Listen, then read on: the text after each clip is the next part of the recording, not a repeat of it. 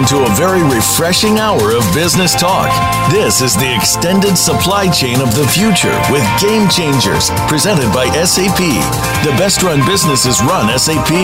You'll hear from the innovators who know how to use game changing technologies and business strategies to transform industries. And importantly, they will discuss how these technologies and strategies can shake up the status quo in your company's future and help your organization move in exciting new directions. Now, here's your host and moderator, Bonnie D. Graham. Welcome, welcome, welcome. And if you want to run with the game changers, oh, you already know you're in the right place because you always are. The buzz today, the time has come. Let me just let that sink in. Think about it. Anybody remember Lewis Carroll's The Walrus and the Carpenter, that charming and very interesting poem he wrote from Through the Looking Glass of what Alice found there back in 1872? I know you weren't around then, but I bet you've heard it. The time has come, the walrus said. What is she talking about? Let's get started. Almost every company on the planet is already transforming the way they do business. If they're not, heads up. Come out from under that rock. You need to. Why? Well, let us count the ways. Oh, there's so much to talk about. Number one, digital transformation. It's happening. Get with the program. Get on the bandwagon. Stop hiding under that rock. Number two, resource scarcity. Sad to say, it is true. It is here. Deal with it. Find a way. Number three, there's a demand for individualized products. People want make for me. Now do it. I want it. Don't make me wait. Then we have the sharing economy. You know, Uber doesn't own cars. Airbnb doesn't own rental properties, but they are thriving. Look at their capitalization. And number five, the pressure for customer centricity. You've got to focus on the customer. Are they always right? Maybe not, but you have to act like they are. What's the bottom line to those of you listening to us all around the world here on the Business Channel on World Talk Radio? Well, it's time for you to rethink every business process and take advantage of the latest digital technologies to, well, you got to do it. You got to squeeze those dollars. Budgets are tight. Make every penny count. You've got to squeeze on time. You got to get rid of those inefficiencies. Boost the quality. Low quality will not cut it anymore. And you need to get more out of every part of the value chain. Are you on board yet? Do you even know what I'm talking about? We have a panel of three experts. They all happen to be from SAP today. I'll tell you who they are in just a second. But if you're not on board, stay with us for the next 53 and a half minutes and we will help you figure out what you need to do.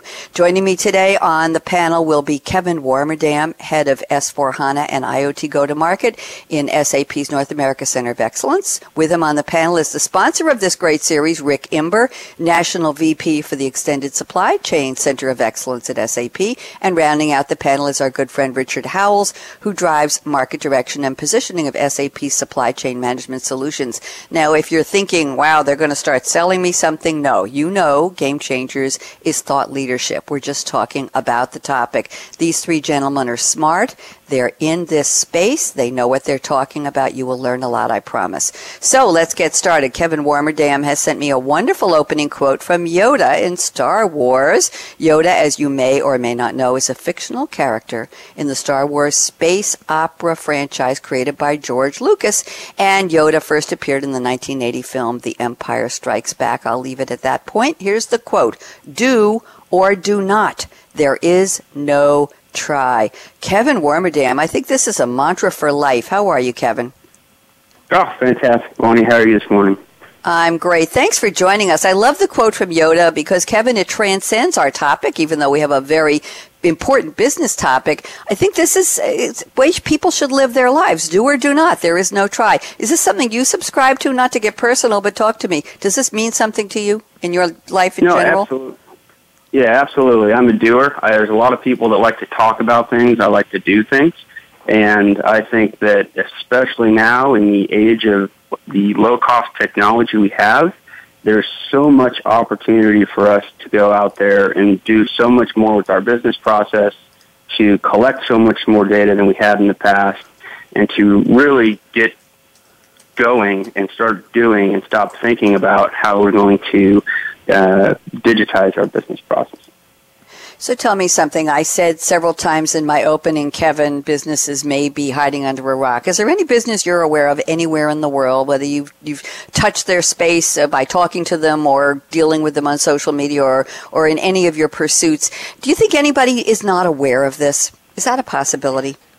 Absolutely. And I think that's the part that is the most interesting when you really look at, um, and, so, and so this is what I did for, for my career for a long period. I would go and do basically ride alongs and observe people's business. And, and the most fascinating part is first, how much data is not being collected, how little information is really being processed, and how people are making business decisions based on partial data, assumed data, or completely inaccurate data. And there's really no reason for it anymore. We have technology that can go collect the information we need. You can uh, put sensors on just about anything. Everybody has a mobile device that you could start interacting with. There's so much available to us today that we're not consuming and not utilizing. It's, it's incredible. Thank you very much. Good insight. And Kevin, we're very pleased to have you on the panel. And thanks again for the great quote. You know, when people, even in, in, personal communications, Kevin, I think you hear this all the time. I'll try to make that potato salad. I'll try to get the car fixed today. I'll try to get the kitchen cleaned up before the kids come home from school. I'll try to finish that paper by tomorrow afternoon. Do you want to just scream at them and say, Yoda said? Do you ever want to do that, Kevin? Absolutely, you gotta you gotta set a goal. You gotta just go do it, right? I am going to do this. It's not, hey, we're investigating, we're thinking about it. What are you actually going to do? Just go do it. There you go. Thank you. I'm with you. I knew I liked you. Let's bring on the person who sponsors this series, Rick Imber. It's been way too long since he's been on the show. Rick has sent me a wonderful quote from Jack Welch. Those of you wondering who Jack is, oh, you must have been hiding somewhere. His original full name, and he's still alive, born in 1935, is John Francis, nicknamed Jack Welch Jr. He's a retired American business executive, author, and chemical engineer, best known as the chairman and CEO of General Electric between 1981 and 2001. And you may like to know two factoids about Jack Welch. Number one, during his tenure at GE, the company's value rose 4,000%. Wow, could we use that in the stock market right now? I will not touch that one. And in 2006, which was 10 years ago, Jack Welch's net worth was estimated at $720 million. And when he retired from GE, he received the largest severance payment ever in corporate history of 417 million dollars. Now here's the quote. If you don't have a competitive advantage, don't compete. Rick Imber, what a great quote. How have you been, Rick? I've been doing good, Bonnie. How about yourself? I'm well. I'm very much enjoying your series. You've got some great people coming on here. We have to do a shout out to Shane Ellis, who manages putting together a lot of these topics and panels. So hello to Shane, wherever you are. I hope you're listening today. Uh, Rick, are you a big fan of Jack Welch? And, and how does this quote relate to our topic? We're talking about digital transformation, supply chain, getting it right, all of the key drivers in the market today. Talk to me. Yeah, well, first I got to comment. You know, I'm, I'm happy to quote Jack Welch, but I'm a little jealous. I kind of wish I had a Yoda reference. Uh, nice job on that one, Kevin. Um, you know, this this quote seems pretty obvious. If you don't have a competitive advantage, don't compete. And you know, most people think of their product as a competitive advantage, and maybe it's the price point of their product, or features and functions of their product, or the quality of their product. And you know, it's been beaten to death, but a shining example of that would be Apple. The you know, the iPod, the iPhone, the iPad, the iMacs. These things came out, and some would argue, you know, wonderful features, wonderful quality. I'm not sure the price point was ever a differentiator. In fact, it was uh, usually pretty darn expensive because they did get to market. Eh, some could argue first in many of these areas with amazing user experience, amazing quality, whatever the case may be. Those are typical competitive advantages people think of. But as it relates to the series, I'm glad you asked that question. Mm-hmm. I think people need to turn their extended supply chain into their competitive advantage. You know, shrinking dollars and waste and cost out of your extended supply chain absolutely can be your competitive advantage. Get a better product to market to market much quicker and for a lower price. That's what happens when you squeeze dollars out of your extended supply chain. So that's why I chose this quote today. I appreciate that. Rick, you brought up some really interesting points about whether you don't have that competitive advantage. Do you think, uh, in reference, let me get off topic here a little bit, in reference to so many entrepreneurs, entrepreneurs, newcomers to any space in the world, do you think that they think just the fact that it's their new idea that that makes them competitive? What do you think? Do you think there's a, a, a miscalculation with a lot of new businesses or old well, businesses that think, well, we'll add beige instead of yellow? What's your thought? Actually, I think it trends in the opposite direction. Yes, I'm sure that's out there, but I couldn't help but think of all these startups now with these, you know, crowdsourcing. You know, people come up with these amazing ideas, they go to crowdsourcing and they bring it to market. And the one I was thinking of is the coolest. This new cooler that came out, you can see it all over the place, where they put a blender and speakers and Bluetooth and a charging station. That is definitely a differentiator when you think of coolers. And all it took was this guy coming up with an idea and going to crowdsourcing. So, you know, the, with social media and crowdsourcing and low cost of uh, outsourced manufacturing and all sorts, people can just have an idea and run with it nowadays. So yes, I think it's still out there, but also um, we're seeing some unique stuff out there right now. I have never heard of the cooler. Thank you for that. The coolest cooler. It's on Amazon. Coolest cooler, and now it comes. Rick, be still now. I'm. I don't know if I'm going to break your heart with this. It comes in classic orange. Does that mean something to you? no, but I thought you were going to say beige. It comes in beige. well, I was just talking about beige instead of yellow, and here apparently classic orange means something important to the marketer. They wouldn't put it in capital letters. I don't know. Mm. Thank you for the discussion, Rick. Pleasure. Rick, you have to come on your series more often. You're so smart. Yes, I am flattering you, and that's perfectly acceptable. So let's turn to our third panelist. We have Richard Howells, uh, who drives SAP Supply Chain Management Solutions, and Richard has sent us a wonderful quote from another, uh, shall we say, captain of industry, Andrew Grove at Intel.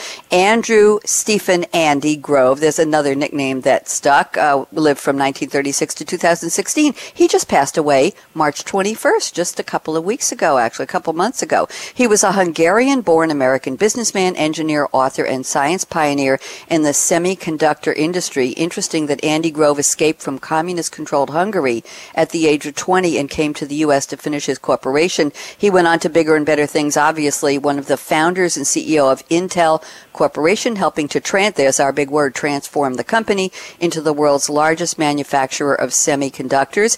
And uh, I think Rick just mentioned Steve Jobs. Steve Jobs, when he was considering returning to be Apple's CEO, called Andy Grove, who was someone Steve Jobs idolized, and asked Andy Grove for his personal advice. If that doesn't say anything about Andy Grove, I don't know what does. Here's the quote Rick, Richard Howells has selected. What's my return on investment on e-commerce? Are you crazy? This is Columbus in the New World. What was his ROI? Love the quote. Richard Howells, how have you been?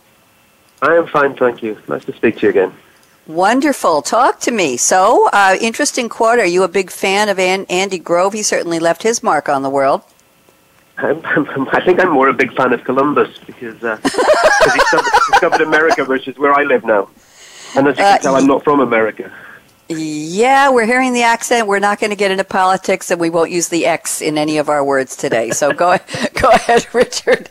Talk to me. Talk to me about this quote. Fascinating. I, I picked the quote because um, some of some of the things are now they're not differentiators. They're, they're table stakes. I, the whole concept of digitization um, and digital transformation is a must. You're not it's not just a return on, on ROI. It's it's survival. If you if you can't keep up with your competition, uh, you're lost. Okay, so and tell me that's something. That's really why I picked that quote because I, I love I the just quote. See it as okay. Go ahead, talk to me more. no, I just see it as a as the new norm. Digitization is the new norm, and everyone's got to do it. Absolutely. And, and Richard, I have to give you credit. You sent me three other quotes. I'm going to pick one more and uh, let's talk a little bit more here. Uh, I love this quote from Jeff Bezos, the founder of Amazon. You certainly have a good selection of quotes. You say, in today's era of volatility, Jeff Bezos says, there was no other way but to reinvent. The only sustainable advantage you can have over others is agility. That's it. Tell me about that. Is that one of your favorite mantras for business today? Because I think that's what we're talking about. Absolutely. I mean, that's that's what we're seeing with every business. They're seeing things like uh, technology such as 3D printers, the Internet of Things, and digitization in general as as ways of reimagining their business. So they're looking at new ways of, of bringing products to market. They're looking at new new products to bring to markets, and also new services that that, that can differentiate differentiate themselves from the competition. So I think I was on this this one bef- uh, before, and I also had a quote: "The only constant is change itself." Mm-hmm. And and I think that summarizes the, the, that, that previous uh, previous statement from the Amazon founder. It really is being responsive to change. Yep. Can't ignore it. It's there everywhere. Change is one of those things we're going to have to live with, and we certainly are every day. Thank you, Richard, and thanks for sending so many quotes. Very appreciative.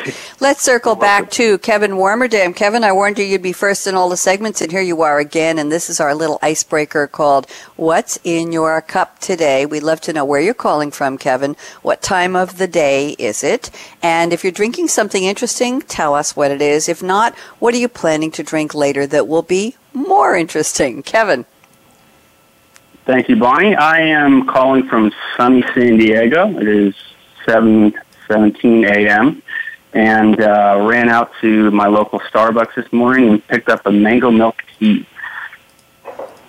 Mango milk tea. What does it taste like? Is it sweet? Is it tart? What's the flavor? It is. It's sweet. There's actually a whole hidden menu going on at Starbucks. If you haven't seen it in the Twitter sphere, uh, they have a it's called a purple rain, and they have a, a pink drink. I, don't, I haven't had the pink one yet, but there's this whole sort of iced teas with different flavors coming out, and they're all very visually beautiful.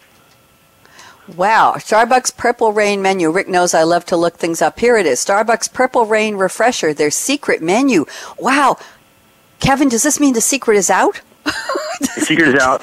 Secret is out. Last day of here's the promo. The last day of summer is fast approaching, but you can enjoy these fruity, tropical-looking drinks any day of the year. The Purple Rain Refresher combines the refreshing taste of raspberry and lemonade. But you're looking for more fruit flavor? Check out our tropical elixir or fruit punch refresher. Ooh, gotta go get one. Thank you very much for the uh, the warning there. Appreciate that. Yes, we got to celebrate summer. Rick Imber, where are you? What time is it? And what's in your cup today? Well, I am also in San Diego. It's now 719. And let's see, you know, I have not caught on to this whole Starbucks craze. Now, when I have a Starbucks, I thoroughly enjoy it, so no disrespect at all. But, you know, a Starbucks opened up, I don't know, a quarter mile from my house and uh, six months ago, and I still haven't gone there. I'm just not drawn to it. I'm a pretty basic coffee guy, and I'll tell you why. Uh, I'm drinking Dunkin' Donuts coffee. It's you can buy it at Costco, a big old bag. But the reason I don't care too much about the coffee I use is because I put so much darn creamer in there, and uh, maybe I'm more about the creamer. And I'm running a Coffee Mate caramel macchiato creamer, and I got to confess I put kind of a lot in there, and it's advisable not to look at the calorie count uh, if you're counting your calories because you can get into several hundred just on creamer with your coffee in the morning, depending on how, how much coffee you drink. But I want to add one more thing. I think it's more interesting what's on my cup, not in my oh. cup, but on my okay. cup. I have a coffee mug that somebody gave me that I adore. First of all, it's gigantic. I adore that. But uh, written on the outside of the coffee cup, it says, use kind words, don't whine, keep your promises, do your best, say your prayers, please and thank you, work hard, smile, always tell the truth, help others, love one another, try new things, be happy, and finally, laugh out loud. I love it. I lo- that must be a darn big mug, Rick Tavil. It's huge. It's huge. How tiny is the right? It, is this is this a quote from one person or a collection? It doesn't add the source. It's just a whole bunch of uh, things we should try and do in our lives to I love it. And you know what I'm thinking? There's only one thing missing from that, Rick. Forgive me. There's only one thing. Kevin Warmerdam knows what it is. It's Yoda's quote, do or do not, there is no try. I think that belongs there. Rick, that's very interesting. I think I'm going to have to send you a Game Changers mug. Would you like one to go with uh, your collection? I would. Is it big? It's pretty big. Yeah, it's got the Game Changers logo. It even has my name in tiny print on it, so you know it's the real deal, okay? Excellent. I'm going to send you one. Okay, thank you very much. Richard Howells, what are you drinking? Uh, don't tell me it's tea. I bet you're drinking something more interesting than that, although I do enjoy tea. Richard, where are you calling from? What time is it? Uh, don't tell me it's California and it's 721. Go ahead. No, I'm jealously calling from not so sunny Boston ah. uh, in Massachusetts. It's and it's ten twenty one. Yes. And uh, I, as you can probably tell, I'm not from Boston, Massachusetts. I'm I'm from. I, I like to tell people I have the original Boston accent. I'm from Wales in the UK. yes. Um, and I'm not drinking it at the moment, but the national drink of, of Wales is actually beer. So I should be drinking it because Wales have just qualified for the semi-final of the European Championships in soccer or football, depending on where you're listening from. And uh, it's the first time, so I, sh- I should be toasting them with a glass of, of, of Foyle, which is the, the uh, uh, national Welsh beer. Uh, and if you if you if you read it in English, it uh, it actually looks like feeling foul, which is, a, I guess, a, a warning sign of not to drink too much beer at ten o'clock in the morning. Very, very interesting. I, I, I think there are two famous Welsh people besides you come to mind. Uh, who was married to Elizabeth Taylor? Richard Burton, Richard Burton. and Richard and Tom Jones. They're both Welsh, right?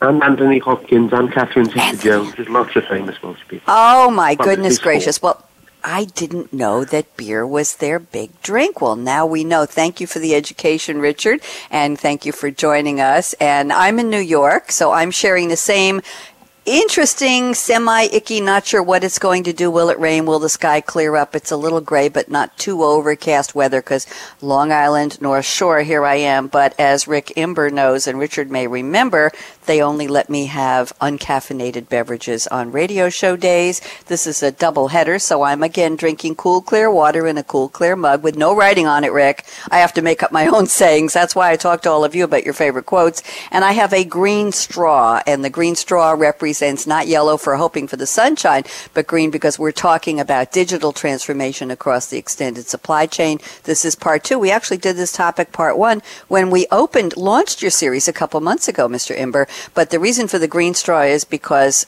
prosperity, profitability. Yeah, you get it. That's what the green is for. So I think it's time to give my guests a break and let them have a little sip of something refreshing. We're going to come back and Kevin Warmerdam will start the roundtable with me. We have a lot more to talk about. The topic today again is digital transformation across the extended supply chain. This is a topic that needs a lot of conversation and that's why we're here. So don't even think of touching that mouse, that app, that dial. We will be right back. Chris out.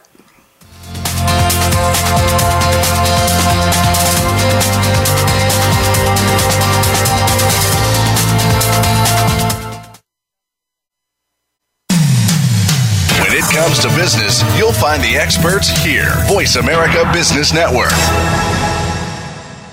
Rising customer expectations, complex supply networks, and a focus on your business's bottom line make it more important than ever to bring your extended supply chain into the future. Your extended supply chain is one of the most critical components of your business success. From matching supply to demand with efficient order fulfillment to designing and manufacturing amazing products, hear how you can bring your extended supply chain into the future. Our experts discuss how the extended supply chain of the future is producing dramatic results to businesses worldwide. The extended supply chain of the future with Game Changers is presented by SAP. Visit sap.com. When it comes to business, you'll find the experts here. Voice America Business Network.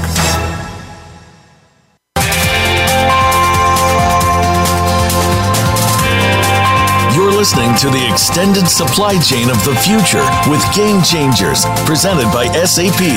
Email your comments and questions to bonnie.d.graham at sap.com. And you're invited to tweet during and after the live show at Twitter hashtag SAPRADIO. Now, let's get back to the extended supply chain of the future with Game Changers. Indeed, here we are, and the future is right now. Every time I end a sentence with a period, a comma, a semicolon, the future is what happens in that breath right after we end the sentence. That's what I figured out is the best way to say what the future is. So it's here. It's already here. We're talking today with Kevin Warmerdam, head of S4HANA and IoT Go-to-Market in SAP's North America Center of Excellence, Rick Imber, National Vice President for the Extended Supply Chain Center of Excellence at SAP, and Richard Howells, who drives market direction and positioning of SAP Supply Chain Management Solutions. We're talking about digital transformation. There's a lot of work to be done by so many businesses around the world, regardless of your industry, your footprint, your maturity, whatever your position is in your marketplace. You need to think seriously about digital transformation, and that's why we're here. So let's kick off our roundtable with Kevin Warmerdam on our panel today. Kevin sent me the following information, very interesting change of direction from what we've been talking about. I'm going to have Kevin talk for about two minutes, and then we will invite Rick Imber and Richard Howells to chime in with their POV. So, Kevin says, according to a recently released Pew Research Center report, 79% of millennials say there's a major difference in the point of view of younger and older people today. But let me add, it is in their use of technology that millennials see the greatest difference, starting perhaps with the fact that 83% of them sleep with their, oh, I could just leave that one hanging, cell phones. Okay, so let's talk about how this impacts our conversation about digital transformation. Kevin, please tell us more. Yeah, no, I think one of the most interesting things when you look at how technology is being adopted um, the IT organization itself is not the, the bleeding edge. It's typically far, far behind consumer technology. Um, and anytime, I think, across any line of business inside the organization, the younger generation expects the experience of their phone. They expect the availability of data that you get from Google search. And inside the corporate four walls, information is far less available and the questions create giant work streams to go get answers, and it takes weeks and months to come back to. And so I think it's just interesting when we say, you know, you're talking about competitive advantage in your supply chain, you're talking about, um, you know, that digital transformation will be table stakes, and yet I see this generational gap between the, the individuals that often have the power to drive those change and the expectations of the younger generations coming up. And so I think that as we, you know, progress in, in the next generations, as these younger millennials who, who grew up with technology so readily available get in more and more into power, you're going to see faster and faster adoption. I think that there are still some barriers to adoption through some generational gaps. Thank you, Kevin. Rick Imber, what do you think? How does this impact digital transformation? What's valuable for our audience to know? well, you know, I came across a horrible realization. I was at a convention recently, and and uh, SAP likes to work a lot with uh, the millennials. We have a lot of uh, um, college programs and this and that. And we did something with Shy Tech here recently. And as these millennials got up there, they I started re- realizing, oh my gosh, am I the aging workforce? I, I don't really know what the definition of the aging workforce, but I had this horrible moment about a week ago where I'm like, oh my gosh, I think it's me. I think I'm the aging workforce. But um, I, I agree with what Kevin said that uh, the millennials expect everything. You know, if you look at uh, their life with their iPads and their Ubers and their being able to get pricing within seconds, whether they're in a store and social media for sent- sentiment analysis, they have everything at their fingertips. And then they step into the business world and they're looking at a green screen going, what the heck is this? Um, it, you know, you can't underestimate the, the power of the, the negative power of what that has on a millennial that they will choose not to work at your company if that's the user experience that you know if you sit there and go hey fill out this paper form for a purchase requisition go walk it down to your manager's office and put it on his little in tray or inbox whatever and it should be processed in five to seven days they're going to look at you like a dog watching tv and so it's important if you want to attract and retain these millennials um, that you have the business processes in place, you, that your extended supply chain, that everything is modernized and digital, and you're embracing these new technologies. Um, and we're also seeing a huge impact as we, you know, start to. Everybody's talking about the Internet of Things, and we're seeing jobs be eliminated because of this uh, because you know sensors and robots and all these things can now perform the tasks that uh, people used to do. Well, yes, jobs are being eliminated, but we're also seeing the creation of new jobs. Uh, you'll see Forbes magazine on 620 just published an article saying that data scientist is the best job to pursue in 2016. That's you know with all this data coming in, um, that that is the way to go. And I'll add one more thing. One more thing. Um, mm-hmm the millennial, I, I just this topic keeps coming up. I was at this convention. I talked to five different press people, all separately, just one-on-one meetings with five different people from the press. All five asked me about millennials. So it's it's a pretty hot topic right now. Very much. And, and, Rick, I want to turn that around a little bit. I think you were prefacing this. Uh, Richard, I'll bring you in on this just a second, but I have a question for Rick. Uh, I think you were putting this in the context of what companies need to get and attract and retain the best talent in the millennials. And no, Rick Imber, you are not the older workforce at all. I am. Get out of my space. Anyway, uh, three of the things I mentioned in the beginning of the show about what's happening today in business demand for individualized products, the sharing economy, and pressure for customer centricity. Just quickly, so we don't put Richard off too long here, aren't millennials driving this as well as consumers? Oh, ab- absolutely um, being able to get out there and configure and get these individualized products. I mean, heck, nowadays with the you know Nike Plus and the um, the uh, the um, Under Armour. I mean, every company out there is now a technology company. Even apparel companies are technology com- companies, and you can get customized sneakers. I mean, I, I'm talking about a lot of consumer products here, but yes, mm-hmm. it's all individualized because they can get online and, and they not only can get it, they expect it now. And yes, it's being driven by millennials. There you go. We got to make room for them. I think they're here. We, we can't stop the flow. Richard Howells, love to get your point of view on millennials on either side as the part of the producers, as part of the companies that need them, and as consumers as well. What's your thought? Well, I, I think I, I am the perfect person to answer this because I have a 20 year old, an 18 year old, and a 15 year old. So I may be oh. one of the aging population, but I, I think I, well, I sometimes can't work out how millennials think or Generation Z as these guys may be.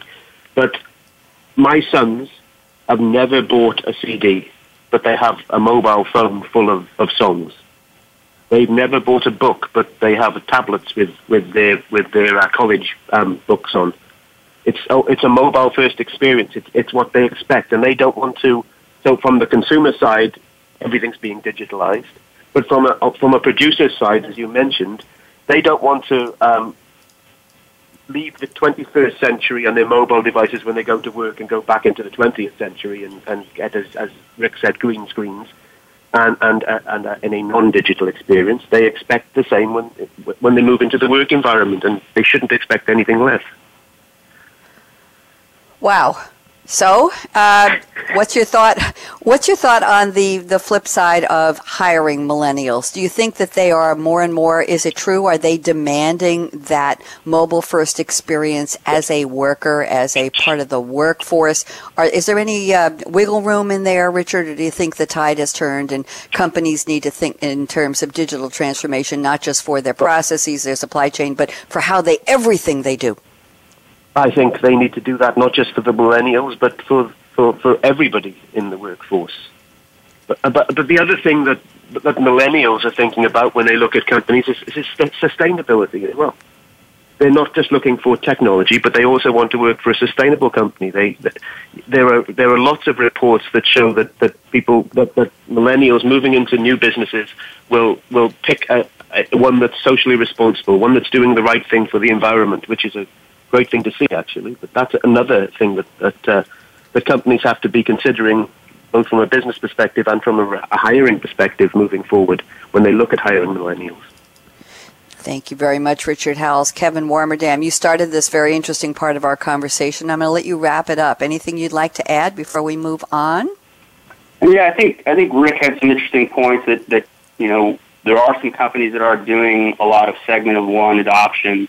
I think that the employee retention is not the issue I hope to, to address. I think the, the issue I wanted to bring up was really around how many companies aren't there yet, and, and inside the IT four walls, how much um, how much more we can do. Going back to the Yoda quote, we we have to look at the IT organization. We have to look at our lines of business differently because so much technology is available, and we're not embracing it as fast as I think the, the leading examples are, and that's why we're seeing so much volatility in the Fortune 500.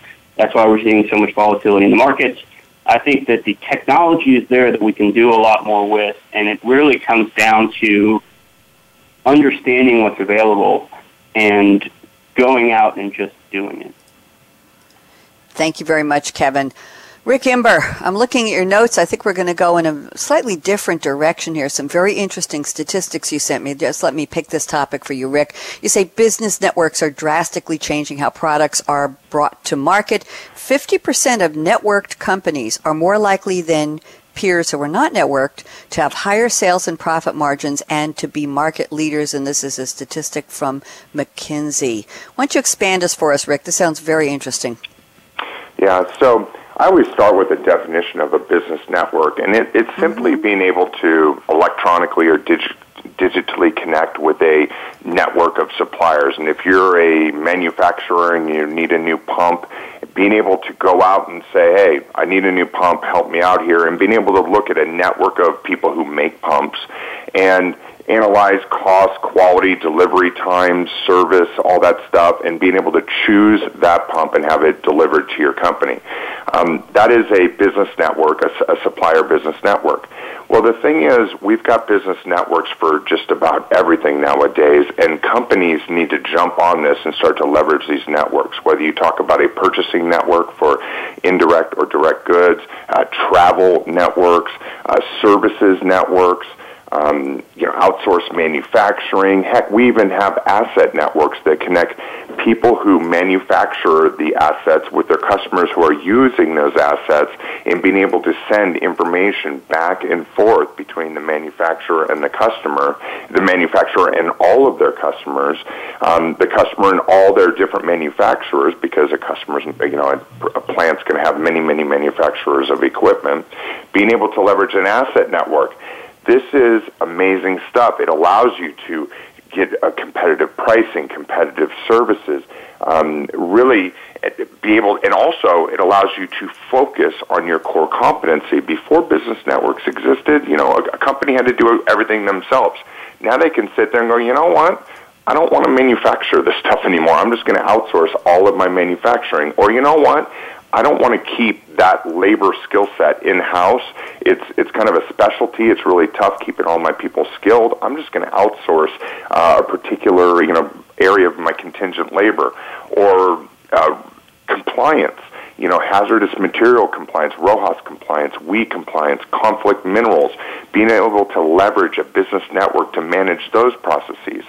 There is so much available out there. The technology is there to leverage these business networks. And when you do, you reduce your costs. You can focus on your core competency.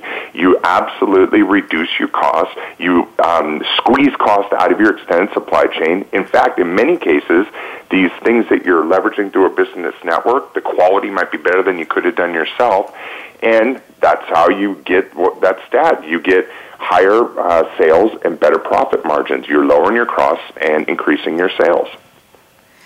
Rick, do you think there is any justification for a company not wanting to be part of a business network, not climbing on board that bandwagon? It sounds like there's no other way to go. There's no choice today. I can't imagine. I, I, nobody's ever asked me that. I, would have to think really hard about some sort of use case where somebody just says, "No, I, I have no need for this anywhere in my business." Um, and none come to mind, Bonnie. Okay, thank you. I'm glad I asked a tough question. No man is an island, no business is alone. There we go. Richard Howells, I know you have great experience with this. What's your thought on business networks and digital transformation context? I, I think uh, I think what Rick was really highlighting is that companies, when they have the ability to collaborate within these networks, can focus on their core competencies. So um, there's lots of examples, but if you look at the mobile phone manufacturers, most of them do not do any manufacturing, but they are very, very good at positioning and ma- messaging and marketing their solutions uh, to get market share. So they're leveraging the core competencies of marketing from their perspective and outsource manufacturing from other perspectives. I think when you when you t- tie some of these themes together, though, and uh, talk about business networks and individualized products, which we just touched on a little earlier, I think how people uh, uh, companies design their networks will become critical. Uh, you may have out, you may be outsourcing the bulk manufacturing of these products, but but customizing them locally to meet the individualized needs of the consumer. So I think um, I think it's not one size fits all. I think uh, you the, the whole digitization concept will will a, will drive companies and enable companies to redefine their business processes um, to optimize uh, their for customer centricity, for individualized products, etc. But Thank networks are the not they're not yep. the way to go. They they're already here. They're already as, here. As, okay. As Rick, as Rick mentioned, it's not just networks of people, it's networks of assets, it's networks of machines, it's networks of equipment, all sharing and collaborating with each other. Richard, we were talking a few minutes ago. I was mentioning entrepreneurs and startups. We talked a little bit about companies that start out by crowdsourcing their ideas, looking for that new competitive something, that je ne sais quoi that nobody has ever seen or done, or a, a new flavor or a new color, if you will. Uh, any thoughts about uh, a business network enable a new company from the get go rather than we are an island, we will do it all ourselves, we are unto ourselves? That philosophy of becoming part of an established business network or creating their own. Is this something that a startup needs to do from day one? I think it's a it's the quickest way for a startup to to ramp up because um, startup companies, as again, they they should really focus on their core competencies.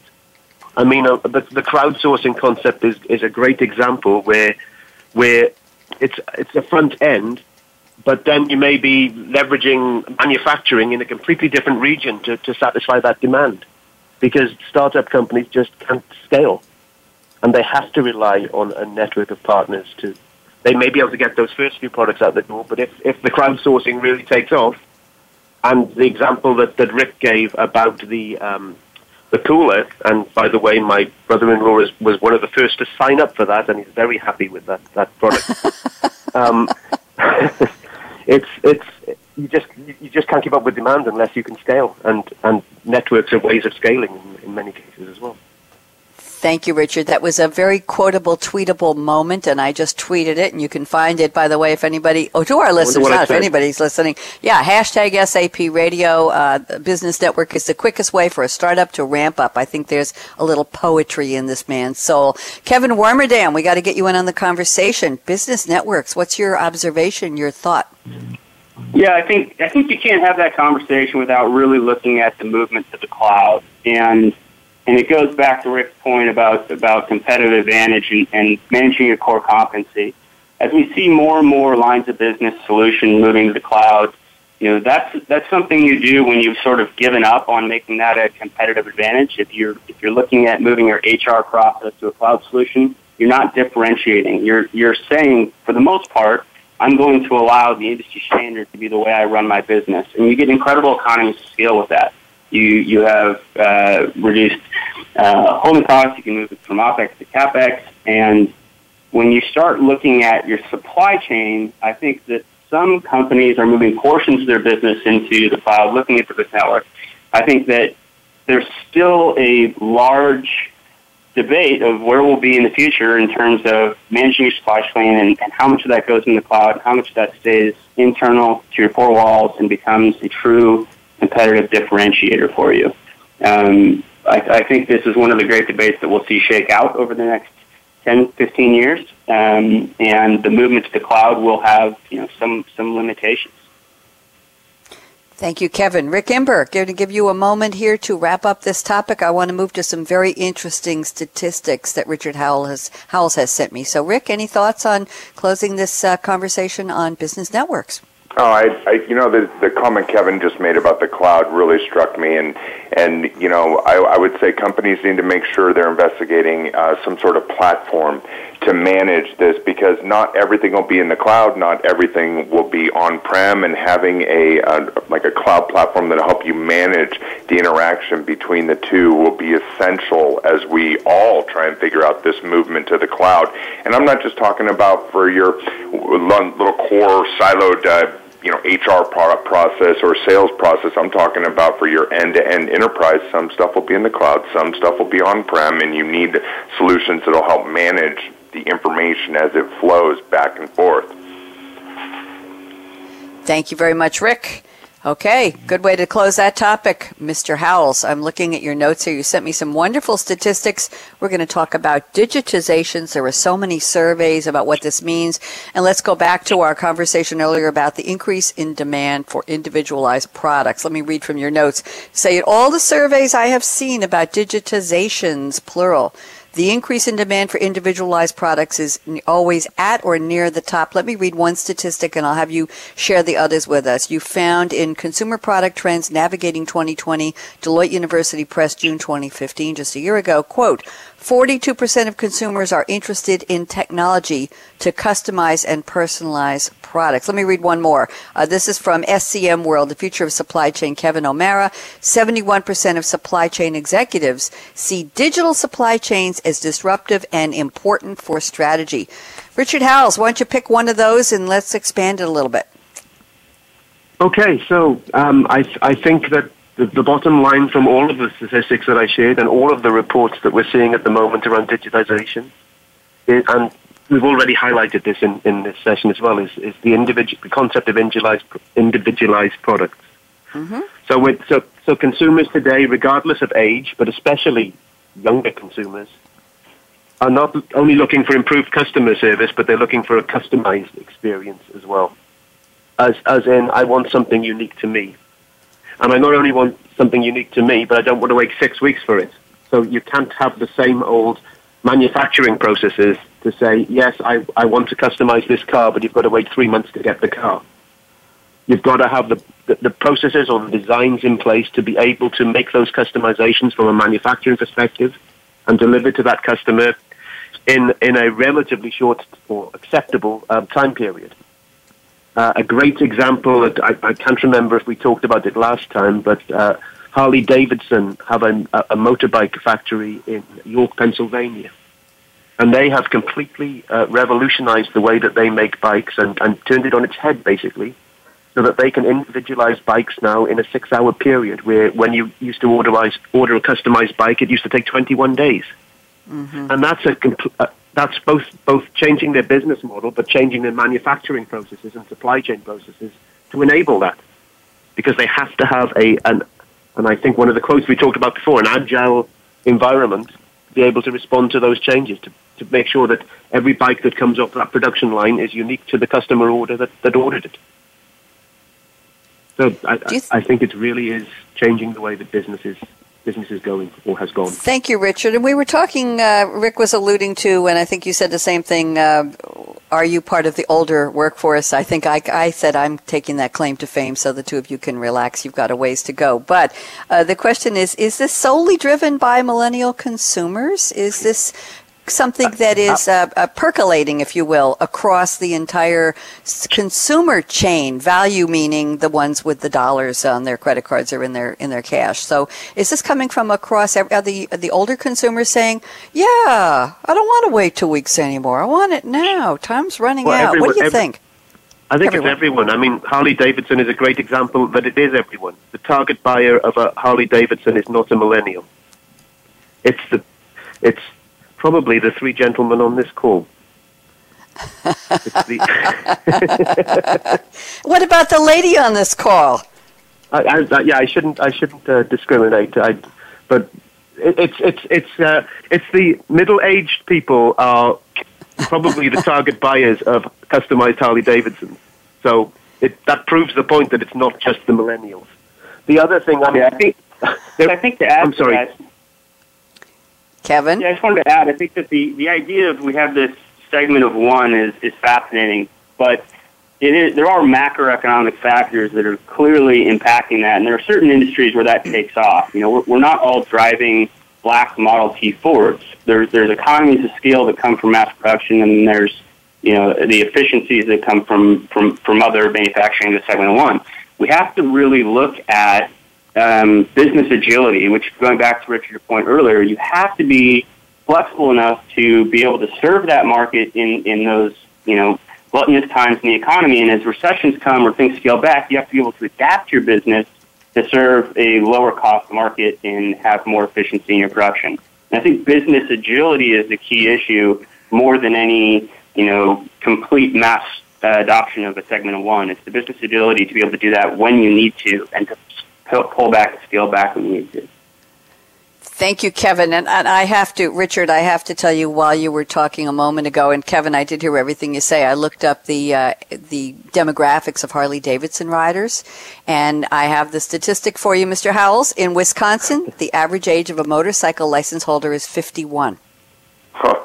You go. And there, there's an interview with a man named Jim Hepp, H-E-P-P-E, who bought his first motorcycle 50 years ago as a teenager. He's now 65, and he has throttled back, I like that term, from riding 800 miles in one day to now taking an occasional trip closer to home. This bodes well for companies like Harley Davidson, which want to keep folks like Hepp in the saddle and buying new bikes as long as possible. So there, and there's more information here about, uh, yes, more than 58% of the 518,000 motorcycle license holders in Wisconsin are 50 or older. But nationwide, 39% of motorcycle owners are 51 to 69. Very, very interesting. I won't go into any more, but I think I'm going to post that on Twitter. Uh, I, I think, you know what? We are almost, we are actually right now officially Kevin Warmerdam. We are in the crystal ball predictions round of the show, and I'm going to save exactly one minute for each of you to look ahead into the future. Pick any part of the topic. We're talking about digital transformation, business networks, all kinds of disruption. We're talking about millennials in the workplace as consumers, expecting everything to be the experience of for one and for right now, this minute, I want it. Where is it? Don't make me wait. So, Kevin Warmerdam, what do you think will change at what point in the future? I love the year 2020. It's up to you. 60 seconds. Share your predictions, Kevin. Go. I think we're going to see a lot more uh, legal battles over data ownership. We're going to see a lot more collection of data. And as you look at the supply chain and the number of components that go into a, a finished product, everybody who's producing a component is going to have information about how that's being used. And you can look at the automotive industry from shocks to fuel tanks to tires. Everybody wants the information how it's being used. And there's going to be sort of a, a battleground over data ownership and privacy laws that will resurface. Thank you very much. Brief and to the point. I appreciate that. Rick Imber, I think I can give you a minute and, and 20 seconds. How's that? Kevin was very generous. Oh, well, thank you. So, you know, in the beginning, I, I talked about how I thought you could use, um, turn your extended supply chain into your competitive advantage. I think here in the future, you know, I, I know it's a drum everybody's been beating, but the Internet of Things, it's it's all going to be about that. And yes, we're seeing a ton more individualized and smart products, and these smart products are talking to each other, and we need to figure out how to design these smart products. You know, 50 billion devices, whatever it is. You know, my home right now, I've got Amazon Echo, and I've got Philips Hue, and I've got Siri talking to all these things. It, it's great, but our extended supply chains are also going to get a lot smarter and a lot more connected through IoT technologies, and I think we're just scratching the surface right now.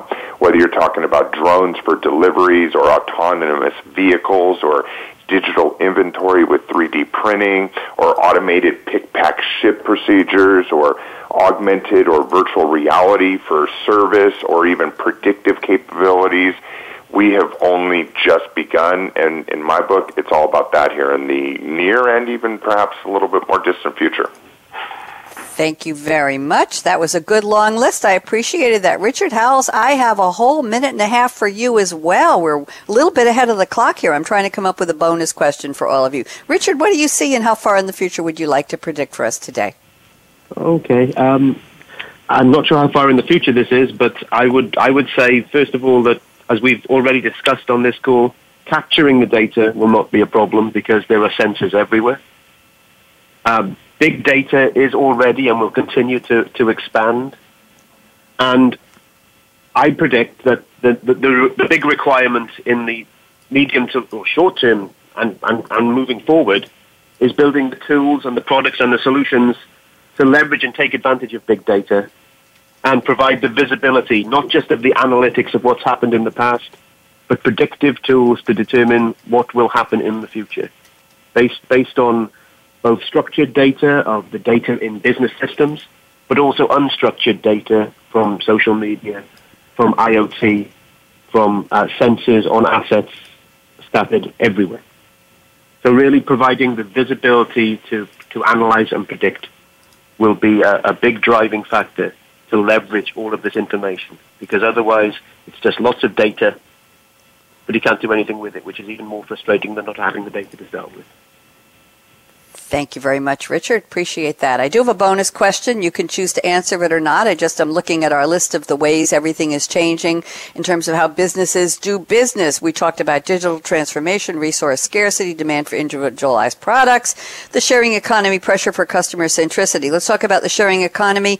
Uh, quickly, insight from each of you. What industry will contribute to the sharing economy next? We already have hotels, rooms, uh, Airbnb that individuals own, no company owns them. We have everybody bringing their car to work, the driving sharing economy, and, and sharing cars, renting them or Ubering them. So, where do you think the next uh, disruption will come in terms of sharing economy? Kevin Warmerdam, any quick thoughts on that, real fast? Yeah, you know, I think that uh, everybody loves a, a night out, and I think that there's a huge movement in the sort of foodies coming online. I think there's going to be sort of a movement of, of sort of dine at home or someone come to your house and make you dinner. I could see all kinds of businesses around uh, the the restaurant industry coming online.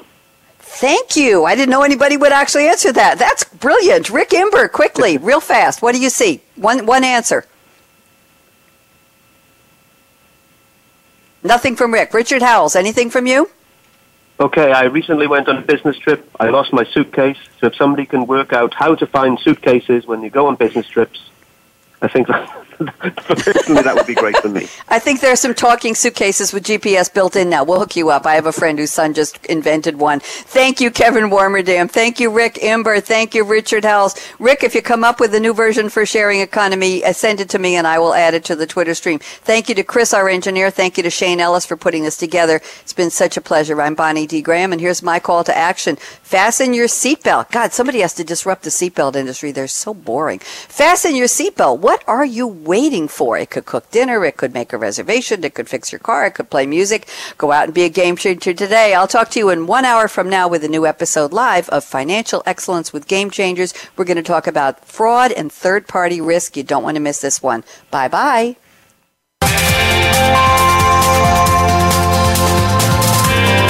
Thanks again for tuning in to the extended supply chain of the future with Game Changers, presented by SAP. The best run businesses run SAP. To keep the conversation going, tweet your questions and comments to Twitter hashtag SAPRADIO. Please join host Bonnie D. Graham again Tuesdays at 7 a.m. Pacific Time, 10 a.m. Eastern on the Business Channel. We wish you a positively game changing week.